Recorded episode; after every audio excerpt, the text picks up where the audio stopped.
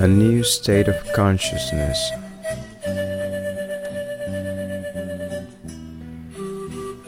He has been granted a gift which amounts to a new state of consciousness and being.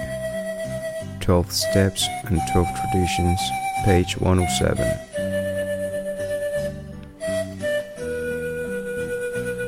Many of us in AA puzzle over what is a spiritual awakening. I tend to look for a miracle, something dramatic and earth shattering. But what usually happens is that a sense of well being, a feeling of peace, transforms us into a new level of awareness. That's what happened to me. My insanity and inner turmoil disappeared, and I entered into a new dimension of hope, love, and peace.